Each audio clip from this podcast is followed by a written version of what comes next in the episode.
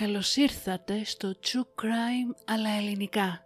Ένα podcast που θα σας προκαλέσει εφιάλτες. Θα σας κάνει να τρομάξετε με το τι είναι ικανός να κάνει ο άνθρωπος. Και θα σας πάει σε όλο τον κόσμο για να ξετυλίξουμε μαζί σελίδες από γνωστά και άγνωστα εγκλήματα, serial killers και άλλες υποθέσεις. Είμαι η Μυρτώ και κάθε εβδομάδα θα βουτάμε στο σκοτάδι του ανθρώπινου μυαλού.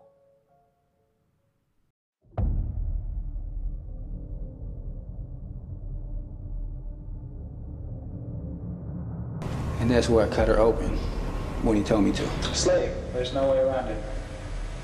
Primarily a sexual slave, but nonetheless a physical slave as well. I had no intention of hurting him. I, I couldn't find any way to eat and The girls you, you mean beat her to death with what? Uh, sledgehammer. We are all evil in some form or another.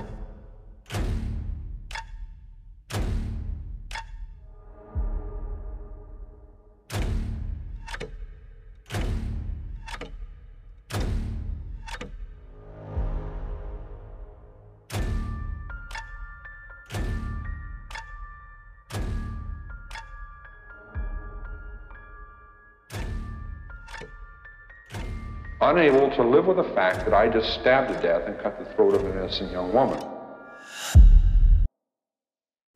Πριν ξεκινήσω το σημερινό επεισόδιο, οφείλω να σας προειδοποιήσω πως περιέχει γραφικές περιγραφές εγκλημάτων και αναφέρεται σε δολοφονίες παιδιών. Λόγω της φύσης του επεισοδίου, σας προτρέπω να μην προχωρήσετε στην ακρόασή του εάν είστε ευαίσθητοι σε τέτοια θέματα. 6 Έκτου 1996 και βρισκόμαστε στην πόλη Ρολέτ στο Τέξας της Αμερικής. Η αυγή δεν είχε ξεμητήσει ακόμα πάνω από την πολυτελή γειτονιά του Doll Rock Heights Addition και από μακριά η συνήθως ήρεμη και ασφαλής περιοχή με οικογένειες της ανώτερης κοινωνικής τάξης έμοιαζε να κοιμάται γαλήνια. Στην οδό 5801 Eagle όμως επικρατούσε πανικός και ο εφιάλτης είχε μόλις ξεκινήσει. Η αξιωματικός υπηρεσίας που δέχτηκε την κλίση στις 2.31 το πρωί έμεινε έκπληκτη. Στην περιοχή υπήρχαν σπάνια προβλήματα, καθώς η κοινότητα ήταν γνωστή ως ένα ασφαλές καταφύγιο από τον υπόλοιπο κόσμο. Ήταν το μέρος που θα ήθελε ο καθένας να μεγαλώσει την οικογένειά του. Μία ιστερική γυναικεία φωνή στην άλλη άκρη της γραμμής ξεκίνησε να της αφηγείται μια τρομερή ιστορία. Η γυναίκα αυτή ούρλιαζε. Κάποιος μπήκε στο σπίτι μας. Μόλις μαχαίρωσαν εμένα και τα παιδιά μου. Η αξιωματικός, παρά το σοκ, προσπάθησε να ερεμήσει την γυναίκα, ώστε να μάθει όσες περισσότερες λεπτομέρειες μπορούσε. Η πανικοβλημένη γυναίκα όμως ούρλιαζε όλο και πιο δυνατά. «Τα αγοράκια μου πεθαίνουν, Θεέ μου τα μωρά μου πεθαίνουν». Η αξιωματικός έστειλε αμέσως σήμα για ασθενοφόρο. Η γυναίκα και τα δύο μικρά της αγόρια είχαν μαχαιρωθεί. Με κλάματα η μητέρα φώναζε στο ακουστικό και έλεγε συνέχεια ότι τα παιδιά της πεθαίνουν. Αυτή μάταια προσπαθούσε να την ηρεμήσει για να της δώσει την διεύθυνσή της. Την βρήκε όμως ψάχνοντας τον αριθμό. Ήταν το σπίτι του Ντάριν και της Ντάρλι Ρούτιερ. Η Ντάρλι συνέχισε να φωνάζει και ανάμεσα στις κραυγές και στα αναφιλητά της περιέγραψε μία ιστορία που μέχρι τώρα δεν είχε ζήσει η γειτονιά τους. Ενώ κοιμόμουν, εγώ και τα γοράκια μου κοιμόμασταν κάτω. Κάποιος μπήκε μέσα, μαχαίρωσε τα μωρά μου. Με μαχαίρωσε. Ξύπνησα, πάλεψα. Αυτός έτρεξε έξω από τον καράζ. Πέταξε το μαχαίρι κάτω. Ma'am? What?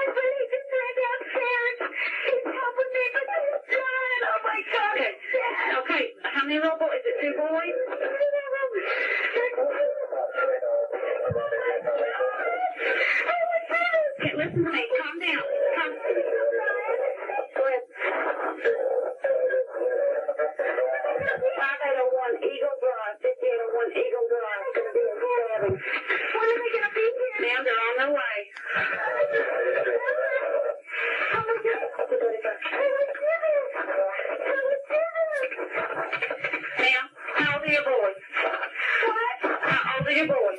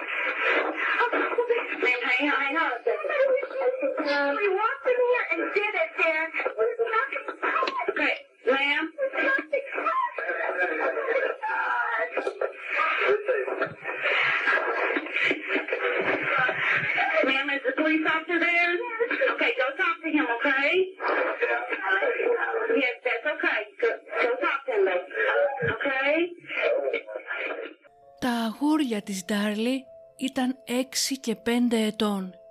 Οι μικροί Ντέβον και Ντέιμον. Ο 28χρονος Ντάριν είχε ξυπνήσει από τις κραυγές της συζύγου του και καθώς κοιμόταν στον επάνω όροφο μαζί με τον επτάμινον γιο τους κατέβηκε με ταχύτητα στο σαλόνι. Η σκηνή που αντίκρισε δεν ήταν αυτή που είχε δει πριν λίγες ώρες. Λίγο προτού ανέβει στον όροφο για να ξαπλώσει, το τελευταίο πράγμα που είχε δει ήταν η οικογένειά του. Τα παιδιά του ξαπλωμένα στο πάτωμα να βλέπουν τηλεόραση και η Ντάρλι ξαπλωμένη στον καναπέ κοντά τους. Τώρα αυτό που βρισκόταν μπροστά του δεν μπορούσε παρά να είναι ένας εφιάλτης.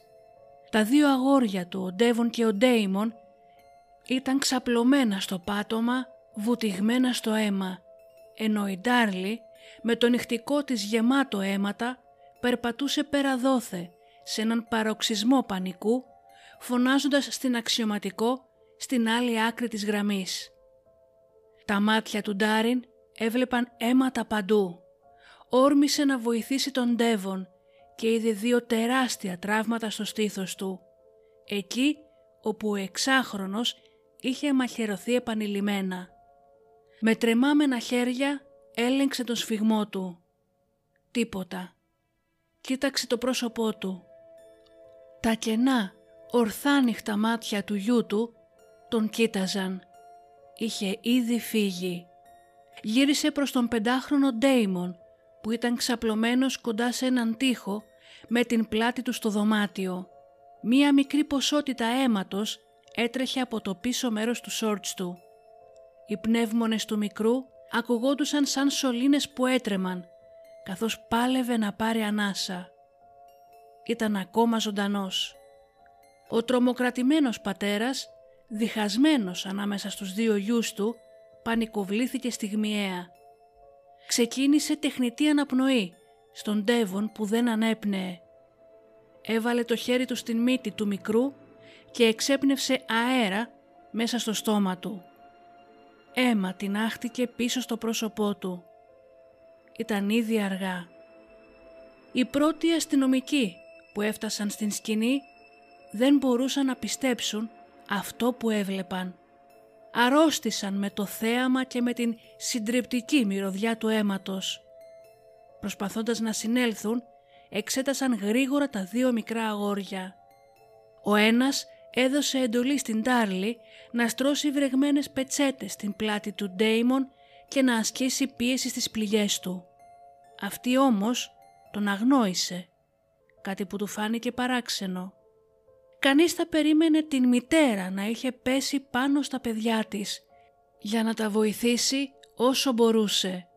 Όμως η Ντάρλι συνέχισε να ουρλιάζει στο τηλέφωνο λέγοντας πως ο εισβολέας μπορεί να ήταν ακόμα στον καράζ από όπου είχε διαφύγει. Όμως στο σπίτι της οδού Ίγκλ τα φαινόμενα απατούν. Η μητέρα δεν στάθηκε δίπλα στα ετοιμοθάνατα παιδιά της. Δεν κράτησε το χέρι τους όσο το ένα άφηνε την τελευταία του πνοή στο πάτωμα του σαλονιού. Δεν έτρεξε δίπλα στο άλλο της παιδί όσο αυτό προσπαθούσε να πάρει ανάσα δεν βγήκε στα κανάλια για να ζητήσει βοήθεια ώστε να βρεθεί ο δολοφόνος των παιδιών της. Δεν ξενυχτούσε κάθε μέρα στον τάφο τους. Δεν έκανε τίποτα από όσα θα περίμενε κανείς να κάνει μία μάνα που μέσα σε μία νύχτα έχασε δύο από τα τρία παιδιά της.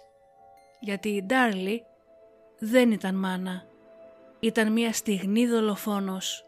Ήταν η μύδια που βύθισε το μαχαίρι και έκοψε το νήμα της ζωής δύο αθώων μωρών. Η Ντάρλι Λίν Πεκ γεννήθηκε στην Πενσιλβάνια στις 4 Ιανουαρίου του 1970 και ήταν η μεγαλύτερη από τα τρία παιδιά της Ντάρλι και του Λάρι Πεκ. Όταν ήταν 7 ετών, οι γονείς της χώρισαν και η ασφάλεια που μέχρι τότε ένιωθε γκρεμίστηκε.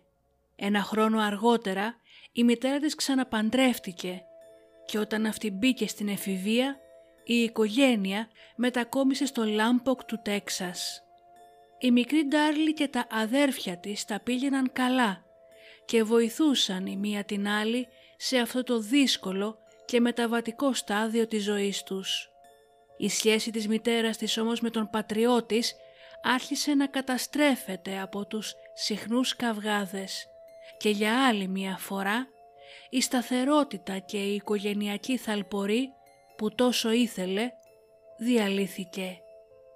Η Ντάρλι παρά το νέο της περιβάλλον και τις δυσκολίες έγινε μία εξωστρεφής και χαροπή έφηβη.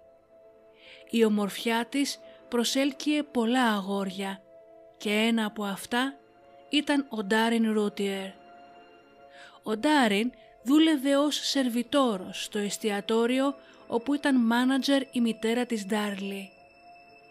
Ο καλός του χαρακτήρας, η καλή του τρόπη και οι φιλοδοξίες του για το μέλλον έκαναν εντύπωση στη μητέρα της Ντάρλι, η οποία πίστεψε ότι θα ήταν καλότερη για την κόρη της. Κάνοντας την προξενήτρα, σύστησε τα δύο παιδιά και ο έρωτας ήρθε με την πρώτη ματιά. Έγιναν ζευγάρι όσο πήγαιναν στο γυμνάσιο και συνέχισαν να αλληλογραφούν όταν ο Ντάριν έφυγε στον Ντάλλας για να σπουδάσει.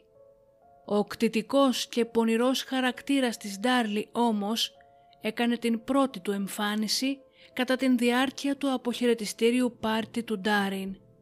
Η νεαρή ενοχλήθηκε επειδή κανείς δεν της έδινε αρκετή προσοχή και έτσι έφυγε από το πάρτι. Στην συνέχεια επέστρεψε φωνάζοντας ισχυριζόμενη ότι κάποιος είχε προσπαθήσει να την βιάσει. Αυτό το τέχνασμα της έδωσε ακριβώς την προσοχή που τόσο λαχταρούσε. Όταν η Ντάρλι τελείωσε το σχολείο, πήγε στον Ντάλλας για να βρει τον Ντάριν, ο οποίος είχε ήδη βρει δουλειά ως τεχνικός σε μια εταιρεία με τσιπάκια υπολογιστών. Η νεαρή κοπέλα έπιασε δουλειά στην ίδια εταιρεία και έτσι το ζευγάρι ζούσε πλέον μαζί κάνοντας οικονομία για τον γάμο τους που έγινε τον Αύγουστο του 1988. Γυρνώντας στο Τέξας από το μήνα του Μέλιτο στην Τζαμάικα, μετακόμισαν σε ένα διαμέρισμα στην πόλη Γκάρλαντ, κοντά στη δουλειά του Ντάριν. Ο τομέας των ηλεκτρονικών υπολογιστών ήταν τότε μια βιομηχανία που ανέβαινε. Έτσι μέσα σε ένα χρόνο μετακόμισαν σε ένα μικρό σπίτι στο Ρολέτ.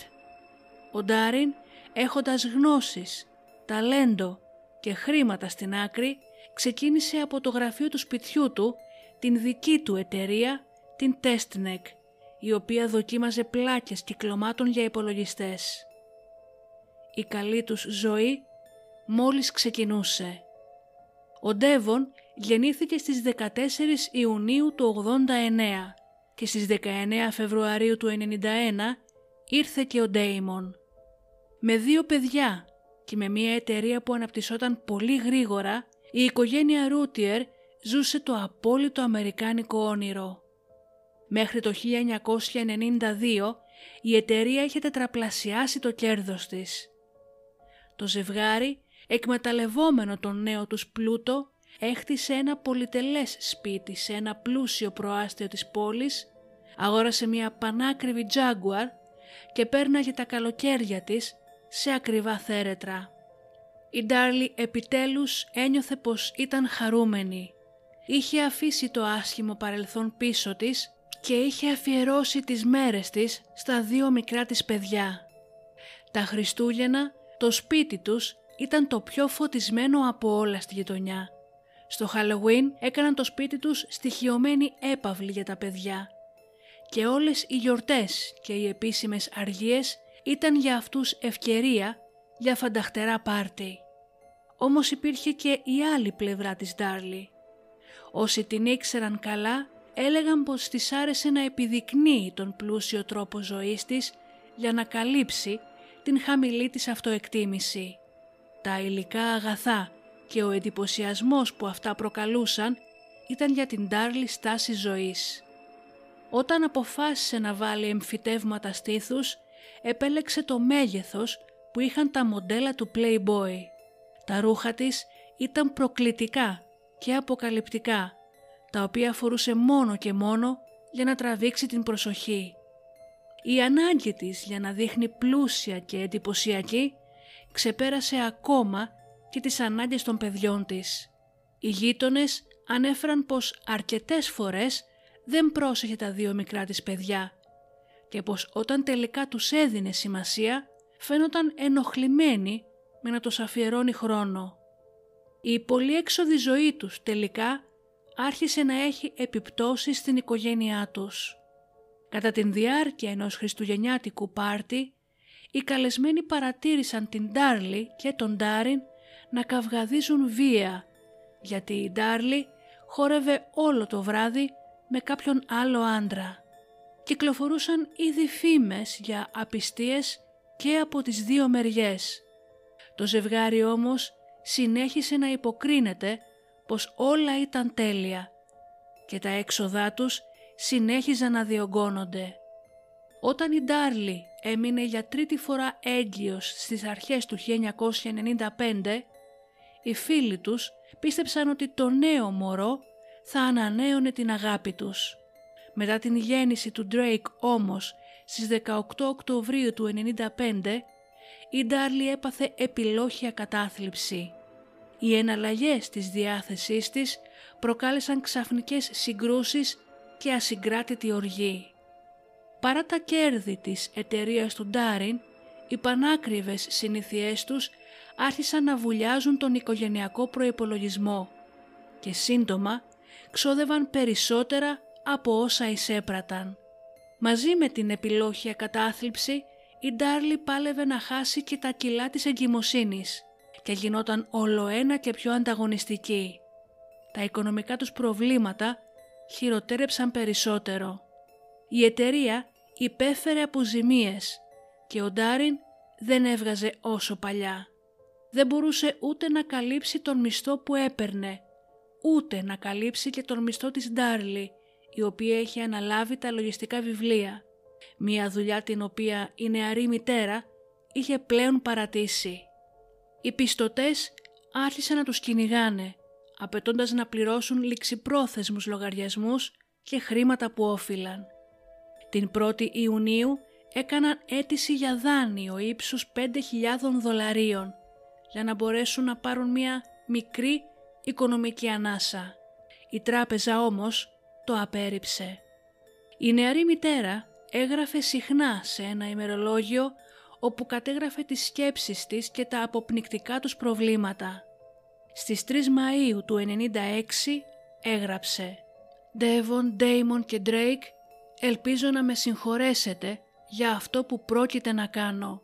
Η ζωή μου ήταν ένας τόσο σκληρός αγώνας για πολύ καιρό και απλά δεν βρίσκω την δύναμη να συνεχίσω να παλεύω άλλο.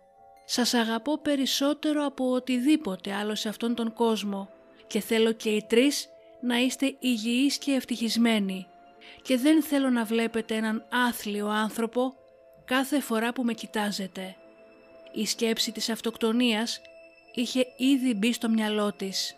Όσο η Ντάρλι έγραφε αυτές τις σκοτεινές σκέψεις στο ημερολόγιό της, ο Ντάριν μπήκε ξαφνικά στο δωμάτιο. Μόλις είδε την γυναίκα του να κλαίει, την πήρε στα χέρια του και αυτή ομολόγησε όλες τις αυτοκτονικές σκέψεις που είχε. Κάθισαν αγκαλιασμένοι και συζήτησαν για ώρες ολόκληρες, έως ότου η Ντάρλι ηρεμήσει. Για μία ημέρα το ζευγάρι ένιωσε πάλι όπως παλιά, όπως τότε που είχαν πρωτοσυναντηθεί και ήταν φούλ ερωτευμένοι. Για εκείνη την μία ημέρα όλα ήταν καλά. Μετά από ένα μήνα όμως όλα μετατράπηκαν σε έναν ανήκουστο εφιάλτη. Στις 6 έκτου του 1996 και αφού αστυνομικοί και τραυματιοφορείς είχαν φτάσει στο σπίτι της οικογένειας Ρουτιερ, η αστυνομία ξεκίνησε να ακολουθεί το μακρύ μονοπάτι του αίματος από το σαλόνι μέχρι τον γκαράζ, το οποίο ήταν προσβάσιμο από την κουζίνα και είχε πίσω ένα μικρό βοηθητικό δωμάτιο. Καθώς ήταν σε εγρήγορση και με τα όπλα τους παρατεταμένα προχώρησαν με αργά βήματα, αλλά δεν βρήκαν κανέναν. Αυτό που παρατήρησαν ήταν ότι η σίτα ενός μικρού παραθύρου του γκαράζ είχε κοπεί στην μέση, κάτι που τους έκανε να σκεφτούν ότι από εκεί μπήκε ο εισβολέας. Πιστεύοντας ότι ο δράστης μπορεί να βρίσκεται ακόμα στο σπίτι, έλεξαν κάθε δωμάτιο και σχισμή. Όταν έφτασαν στην κουζίνα, μέσω της οποίας η Ντάρλι είπε ότι διέφυγε ο δολοφόνος, είδαν τα αιματοβαμμένα πλακάκια. Μία ηλεκτρική σκούπα ήταν πεσμένη κάτω και ένα ματωμένο μαχαίρι ήταν ακουμπισμένο στον πάγκο. Δίπλα από το κουζινομάχαιρο ήταν η τσάντα της Ντάρλι και ένα σετ πανάκριβων κοσμημάτων που όλος περίεργος ο δράστης είχε αφήσει πίσω. Στο μεταξύ τραυματιοφορείς προσπαθούσαν να σώσουν τον μικρό Ντέιμον, ο οποίος με τα βίας ανέπνεε. Και τα δύο αγοράκια είχαν στο στήθος τους δύο μεγάλου μεγέθους μαχαιριές. Αυτές προκλήθηκαν με τόσο μεγάλη δύναμη με αποτέλεσμα να τρυπήσουν οι πνεύμονές τους. Ο Ντέβον είχε πεθάνει προσπαθώντας να πάρει απεγνωσμένα ανάσα. Ο Ντέιμον έχοντας ακριβώς τα ίδια πράγματα έμοιαζε πως θα έχει την ίδια μοίρα με τον αδερφό του. Οι γιατροί έκαναν θωρακικές συμπιέσεις για να κρατήσουν τον μικρό στη ζωή. Όσο τον μετέφεραν προς το ασθενοφόρο, άνοιξαν την τραχεία του για να μπορέσει να κυκλοφορήσει αέρας και καθ' όλη την διάρκεια της διαδρομής προς το νοσοκομείο έκαναν τα πάντα για να τον σώσουν. Έχασε όμως την μάχη λίγα λεπτά προτού φτάσουν. Εν τω μεταξύ οι αστυνομικοί είχαν φέρει στο σπίτι την ειδική μονάδα σκυλιών K9 για να βρουν τα ίχνη του εισβολέα. Μία ομάδα ανέλαβε να ψάξει την γειτονιά. Όσο ένας αστυνομικός προσπαθούσε να ερεμήσει την Τάρλι, ένας γιατρός φρόντιζε τα τραύματά της. Αυτή τους επανέλαβε ότι ένας εισβολέας είχε μπει στο σπίτι της και της είχε επιτεθεί στον καναπέ ενώ κοιμόταν. Ξύπνησε, ούρλιαξε και αφού πάλεψε μαζί του, αποκρούοντας τα χτυπήματά του, αυτός έφυγε τρέχοντας προς τον καράζ. Τότε ήταν που είδε τα δύο αγόρια της εμόφυρτα και μαχαιρωμένα στο πάτωμα.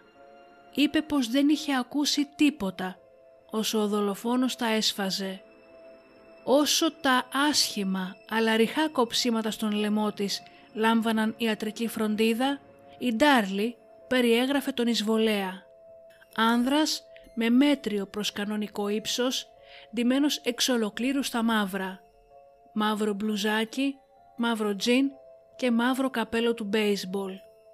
Η Ντάρλι μεταφέρθηκε με το ασθενοφόρο στο νοσοκομείο και ο Ντάριν, συγκλονισμένος, ζήτησε από έναν φίλο του να τον πάει. Λόγω της σοβαρότητας της σκηνής του εγκλήματος, στο σπίτι κλήθηκαν οι δύο καλύτεροι detectives του αστυνομικού τμήματος. Είδαν τον μικρό Ντέβον, κουκουλωμένο ακόμα με μία κουβέρτα. Άκουσαν από τους αστυνομικούς που είχαν φτάσει πρώτοι τα λεγόμενα της μητέρας για τον εισβολέα. Είδαν το ματωμένο μαχαίρι πάνω στον πάγκο. Αφού ο δολοφόνος το έριξε, το σήκωσε η Ντάρλι και το αγκούπισε εκεί. Κάτι που η ίδια τους είχε επαναλάβει πολλές φορές. Ανεβαίνοντας την σκάλα προς τον δεύτερο όροφο, τους όρμησε ένα μικρό νευρικό πομεράνιαν, γαυλίζοντάς τους απειλητικά. Το μικρό σκυλί δάγκωσε μέχρι και το παντζάκι ενός αστυνομικού και μια γειτόνισσα και οικογενειακή φίλη που είχε έρθει έσπευσε να το μαζέψει. Μαλώνοντας το σκυλί, η γυναίκα είπε στους detective πως ο σκύλος μισούσε τους αγνώστους και πως πολλές φορές τους όρμαγε. Οι δύο detective κοιτάχτηκαν μεταξύ τους. Πού βρισκόταν άραγε το σκυλί κατά την διάρκεια της διάρρηξης; Ίσως θα μπορούσε να έχει σώσει δύο ζωές. Οι δύο detectives, επαγγελματίες για περισσότερα από 20 χρόνια, δεν είχαν δει ποτέ ξανά τέτοια σφαγή. Μόνο ένα τέρας θα μπορούσε να κάνει κάτι τέτοιο. Σίγουρα όχι ένας απλός άνθρωπος. Για μήνες όσοι είχαν εμπλακεί στην υπόθεση αυτή και είχαν μικρά παιδιά ξύπναγαν δέκα φορές μέσα στη νύχτα μόνο και μόνο για να δουν τα μικρά τους να αναπνέουν. Κάποιοι είχαν ψυχολογικά τραύματα και έχριζαν ιατρικής παρακολούθησης. Κάποιοι όμως έλεγαν πως κάτι δεν τους κόλλαγε. Κάτι βαθιά μέσα τους τους έλεγε πως τα πράγματα δεν είναι έτσι. Και οι δύο detective από την πρώτη στιγμή που μπήκαν στο σπίτι της οικογένειας ένιωσαν ότι κάτι δεν πήγαινε καλά. Έπρεπε να πάνε στο νοσοκομείο για να μιλήσουν με την Τάρλι και να τους δώσει όσο πιο λεπτομερείς πληροφορίες μπορούσε για το τι συνέβη στο σπίτι, καθώς μέχρι στιγμής υπήρχαν πολλά κενά και πολλές υποψίες. Πίσω στο σπίτι, οι ειδικοί CSI είχαν ξεκινήσει να κάνουν φύλλο και φτερό την σκηνή του εγκλήματος. Στην κουζίνα, ο ίνοξ νεροχύτης ήταν πεντακάθαρος, όμως οι άκρες του πάγκου και το δάπεδο κάτω από τον νεροχύτη ήταν γεμάτα αίματα. Κάποιος φαίνεται πως είχε καθαρίσει τον νεροχύτη. Αλλά γιατί; Ένας εισβολέας σίγουρα δεν θα ήθελε να χάσει χρόνο να καθαριστεί. Όχι όσο κάποιος τον κυνηγούσε μέσα στο σπίτι. Χρησιμοποιώντας σπρέι με λούμινολ ψέκασαν τον νεροχύτη. Η χημική ένωση λούμινολ περιέχει λευκές κρυσταλλικές χημικές ενώσεις, οι οποίες αντιδρούν με τις πρωτεΐνες που περιέχει το ανθρώπινο αίμα. Έτσι, όταν το λούμινολ έρχεται σε επαφή με αίμα, η περιοχή που ψεκάζεται φωτίζεται με ένα λαμπρό μπλε φως. Ο νεροχύτης και ο πάγκος με μιας φώτισαν σαν χριστουγεννιάτικο δέντρο. Επαναλαμβάνοντας αυτήν την διαδικασία στον καναπέ, ο detective δεν βρήκε καθόλου αίμα. Βρήκε όμως το αποτύπωμα ενός μικρού παιδιού να ακτινοβολεί ηριδίζον μπλε κοντά στο μέρος όπου είχε μαχαιρωθεί ο Ντέιμον. Όπως και το αίμα στην κουζίνα φαινόταν πως κάποιος το είχε καθαρίσει. Αλλά γιατί; Συνεχίζοντας την έρευνα, όλο ένα και περισσότερα πράγματα έκαναν την υπόθεση να μην στέκει. Ξέρουμε πως τα αποδεικτικά στοιχεία που βρίσκονται σε μια σκηνή εγκλήματος πάντα δείχνουν τον δολοφόνο.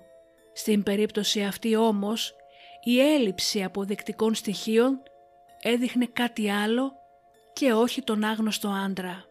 Η Ντάρλι είχε δηλώσει πως κατά την άποψή της ο δολοφόνος είχε μπει και είχε διαφύγει από το ίδιο σημείο, από το παράθυρο στον γκαράζ.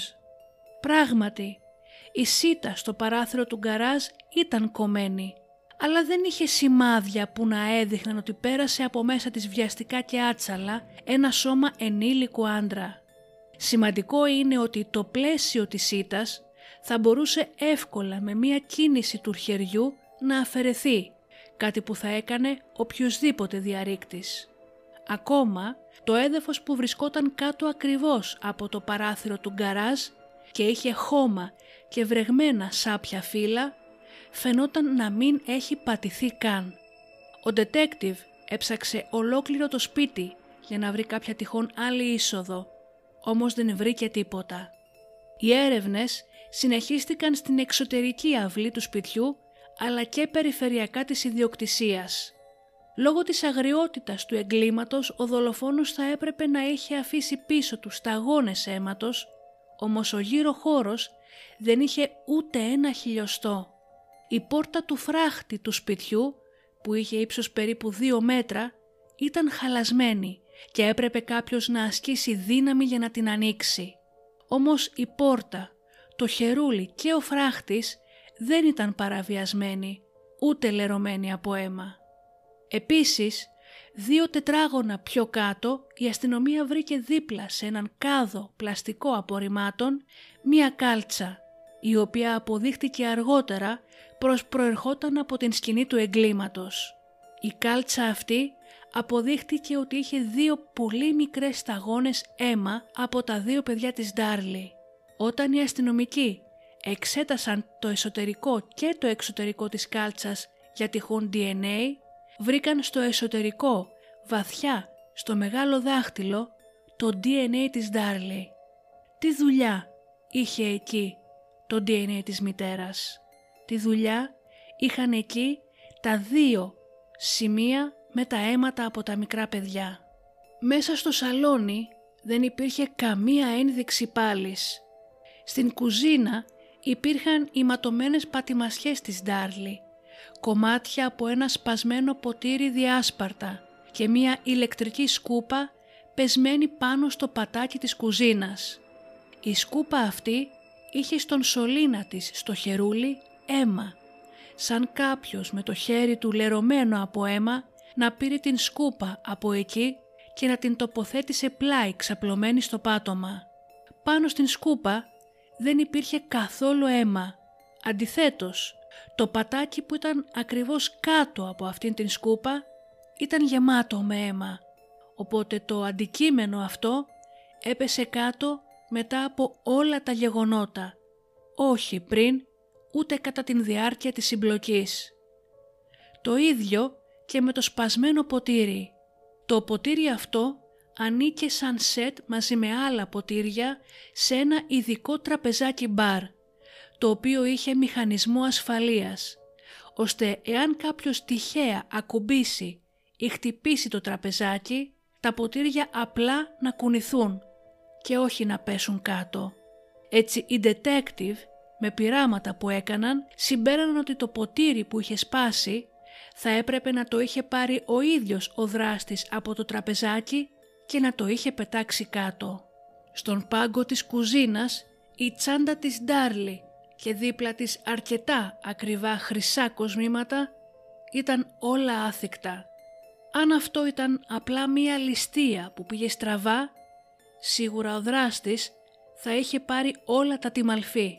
Σωστά; Ουσιαστικά δεν υπήρχε κανένα αποδεικτικό φυσικό στοιχείο που να έδειχνε την εισβολή ενός ξένου στο σπίτι της οικογένειας.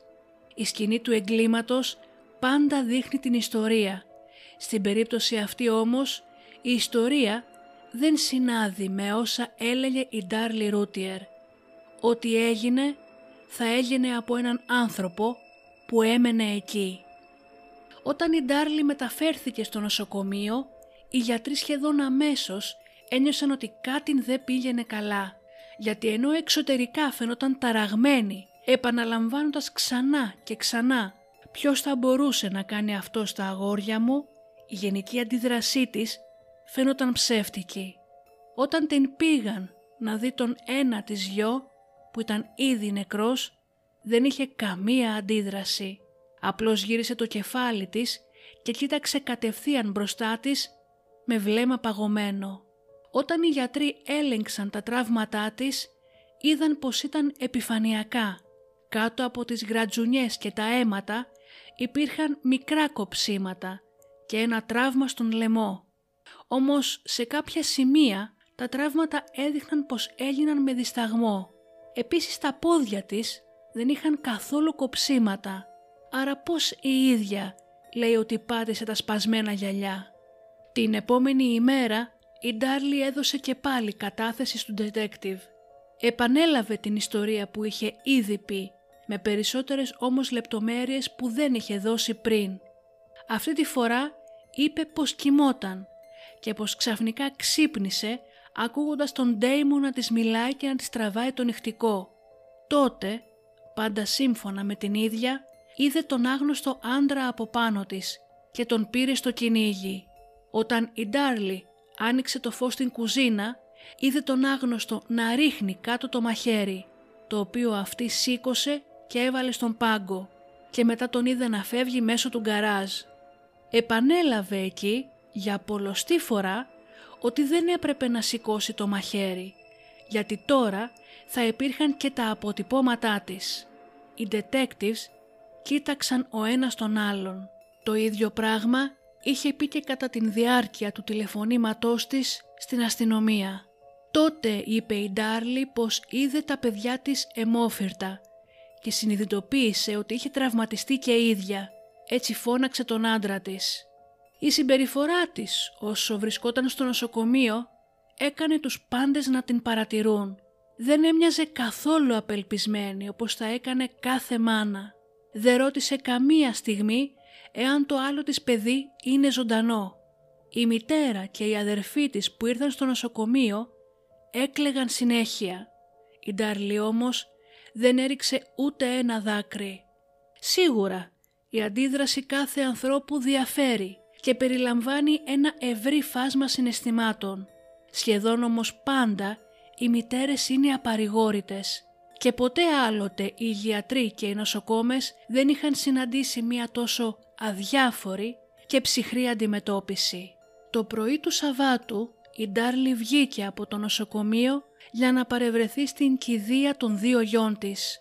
Οικογένεια, φίλοι και γείτονες βρέθηκαν εκείνο το βράδυ στο γραφείο τελετών.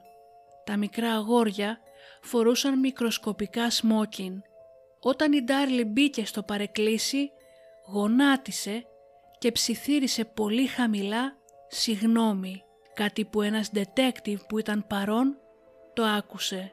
Στην συνέχεια άρχισε να φωνάζει «Ποιος θα μπορούσε να το κάνει αυτό στα παιδιά μου» όταν μία οικογενειακή φίλη έδωσε τα συλληπιτήριά της στην Τάρλι, πρόσθεσε πως τώρα θα έχει και τα ακριβά έξοδα των κηδιών, με την Τάρλι να απαντάει πως δεν ανησυχεί, γιατί θα λάβει 5.000 δολάρια για κάθε παιδί από την ασφάλεια. Κατά την διάρκεια των κηδιών δεν έριξε ούτε ένα δάκρυ. Όταν αργότερα η Ντάρλι χρειάστηκε κάποια ρούχα, παρακάλεσε την καλύτερη της φίλη να πάνε μαζί στο σπίτι της. Η μυρωδιά του θανάτου που βρισκόταν ακόμα μέσα έδειχνε να μην ενοχλεί τη νεαρή μητέρα. Όταν η Ντάρλι είδε τα βαμμένα με αίμα, χαλιά, κουρτίνες και διάσπαρτα ρούχα, φώναξε πως θα τους στοιχήσει μία περιουσία για να αγοράσουν καινούρια. Η φίλη της έμεινε άφωνη. Πίσω στο τμήμα οι ερωτήσεις που είχαν γεννηθεί ήταν πάρα πολλές για να αγνοηθούν. Ποιο ήταν το κίνητρο; Εάν ήταν ληστεία, γιατί τα κοσμήματα και το πορτοφόλι έμειναν ανέγγιχτα; Γιατί ο άγνωστος εισβολέας να σκοτώσει πρώτα δύο ανυπεράσπιστα παιδιά, ενώ υπήρχε στο σπίτι ένας ενήλικας άντρας, ο οποίος αποτελούσε σίγουρα σοβαρή απειλή; Γιατί ο δολοφόνος να αφήσει την Τάρλι να ζήσει αφήνοντας έτσι έναν μάρτυρα που θα μπορούσε ίσως να τον αναγνωρίσει. Γιατί ο δολοφόνος να ρίξει το μαχαίρι κάτω, δίνοντας έτσι στην Τάρλι την ευκαιρία να το αρπάξει και να του επιτεθεί. Γιατί να χρησιμοποιήσει μαχαίρι από το σπίτι. Οι εγκληματίες πάντα φέρνουν το δικό τους όπλο για να πράξουν το έγκλημα. Γιατί δεν υπήρχε κανένα ορατό φυσικό αποδεικτικό στοιχείο πως κάποιος άγνωστος εισέβαλε στο σπίτι. Βρέθηκε επίσης ένα μαχαίρι που ανήκε στην οικογένεια και το οποίο είχε κοντά στην μύτη του ίνες όμοιες με αυτές της κομμένης σίτας του παραθύρου του γκαράζ.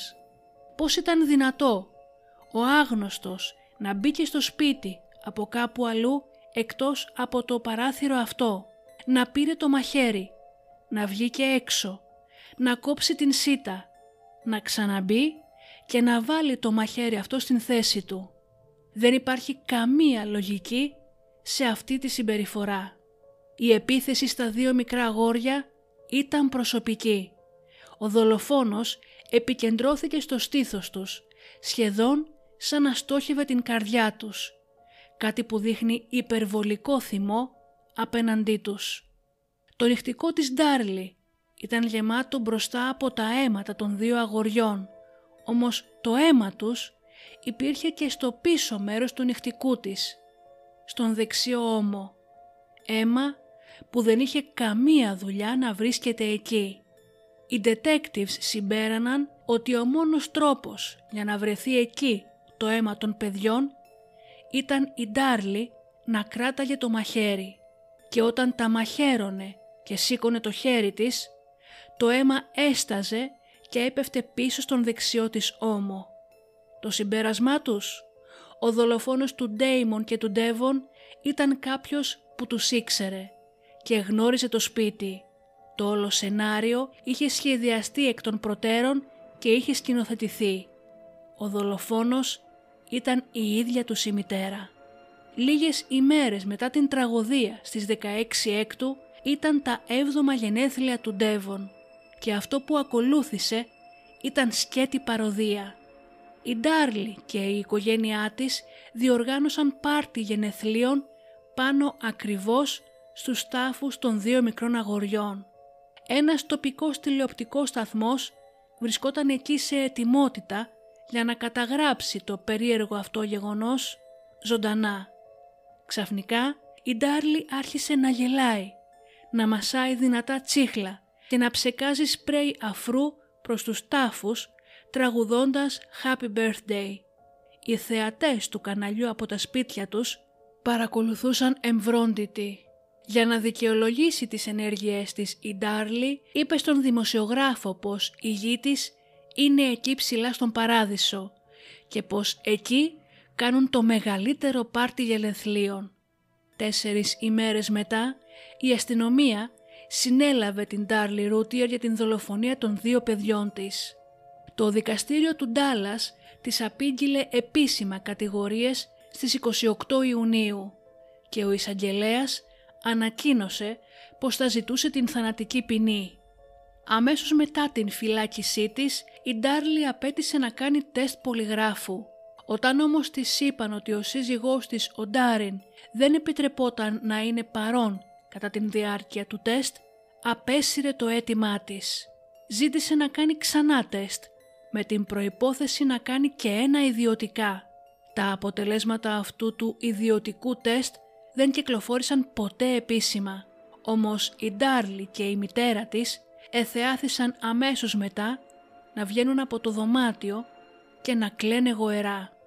Η εισαγγελία αποφάσισε να κατηγορήσει την Ντάρλι για τον θάνατο του Ντέιμον αρχικά, κρατώντας το κατηγορητήριο για τον θάνατο του Ντέβον σε αναμονή, ώστε να το χρησιμοποιήσουν σε περίπτωση που η Ντάρλι είτε αθώθη είτε καταδικαστεί σε ισόβια κάθερξη. Όταν απαγγέλθηκε το κατηγορητήριο την δολοφονία πρώτου βαθμού του Ντέιμον, η Ντάρλι σηκώθηκε και δήλωσε αθώα.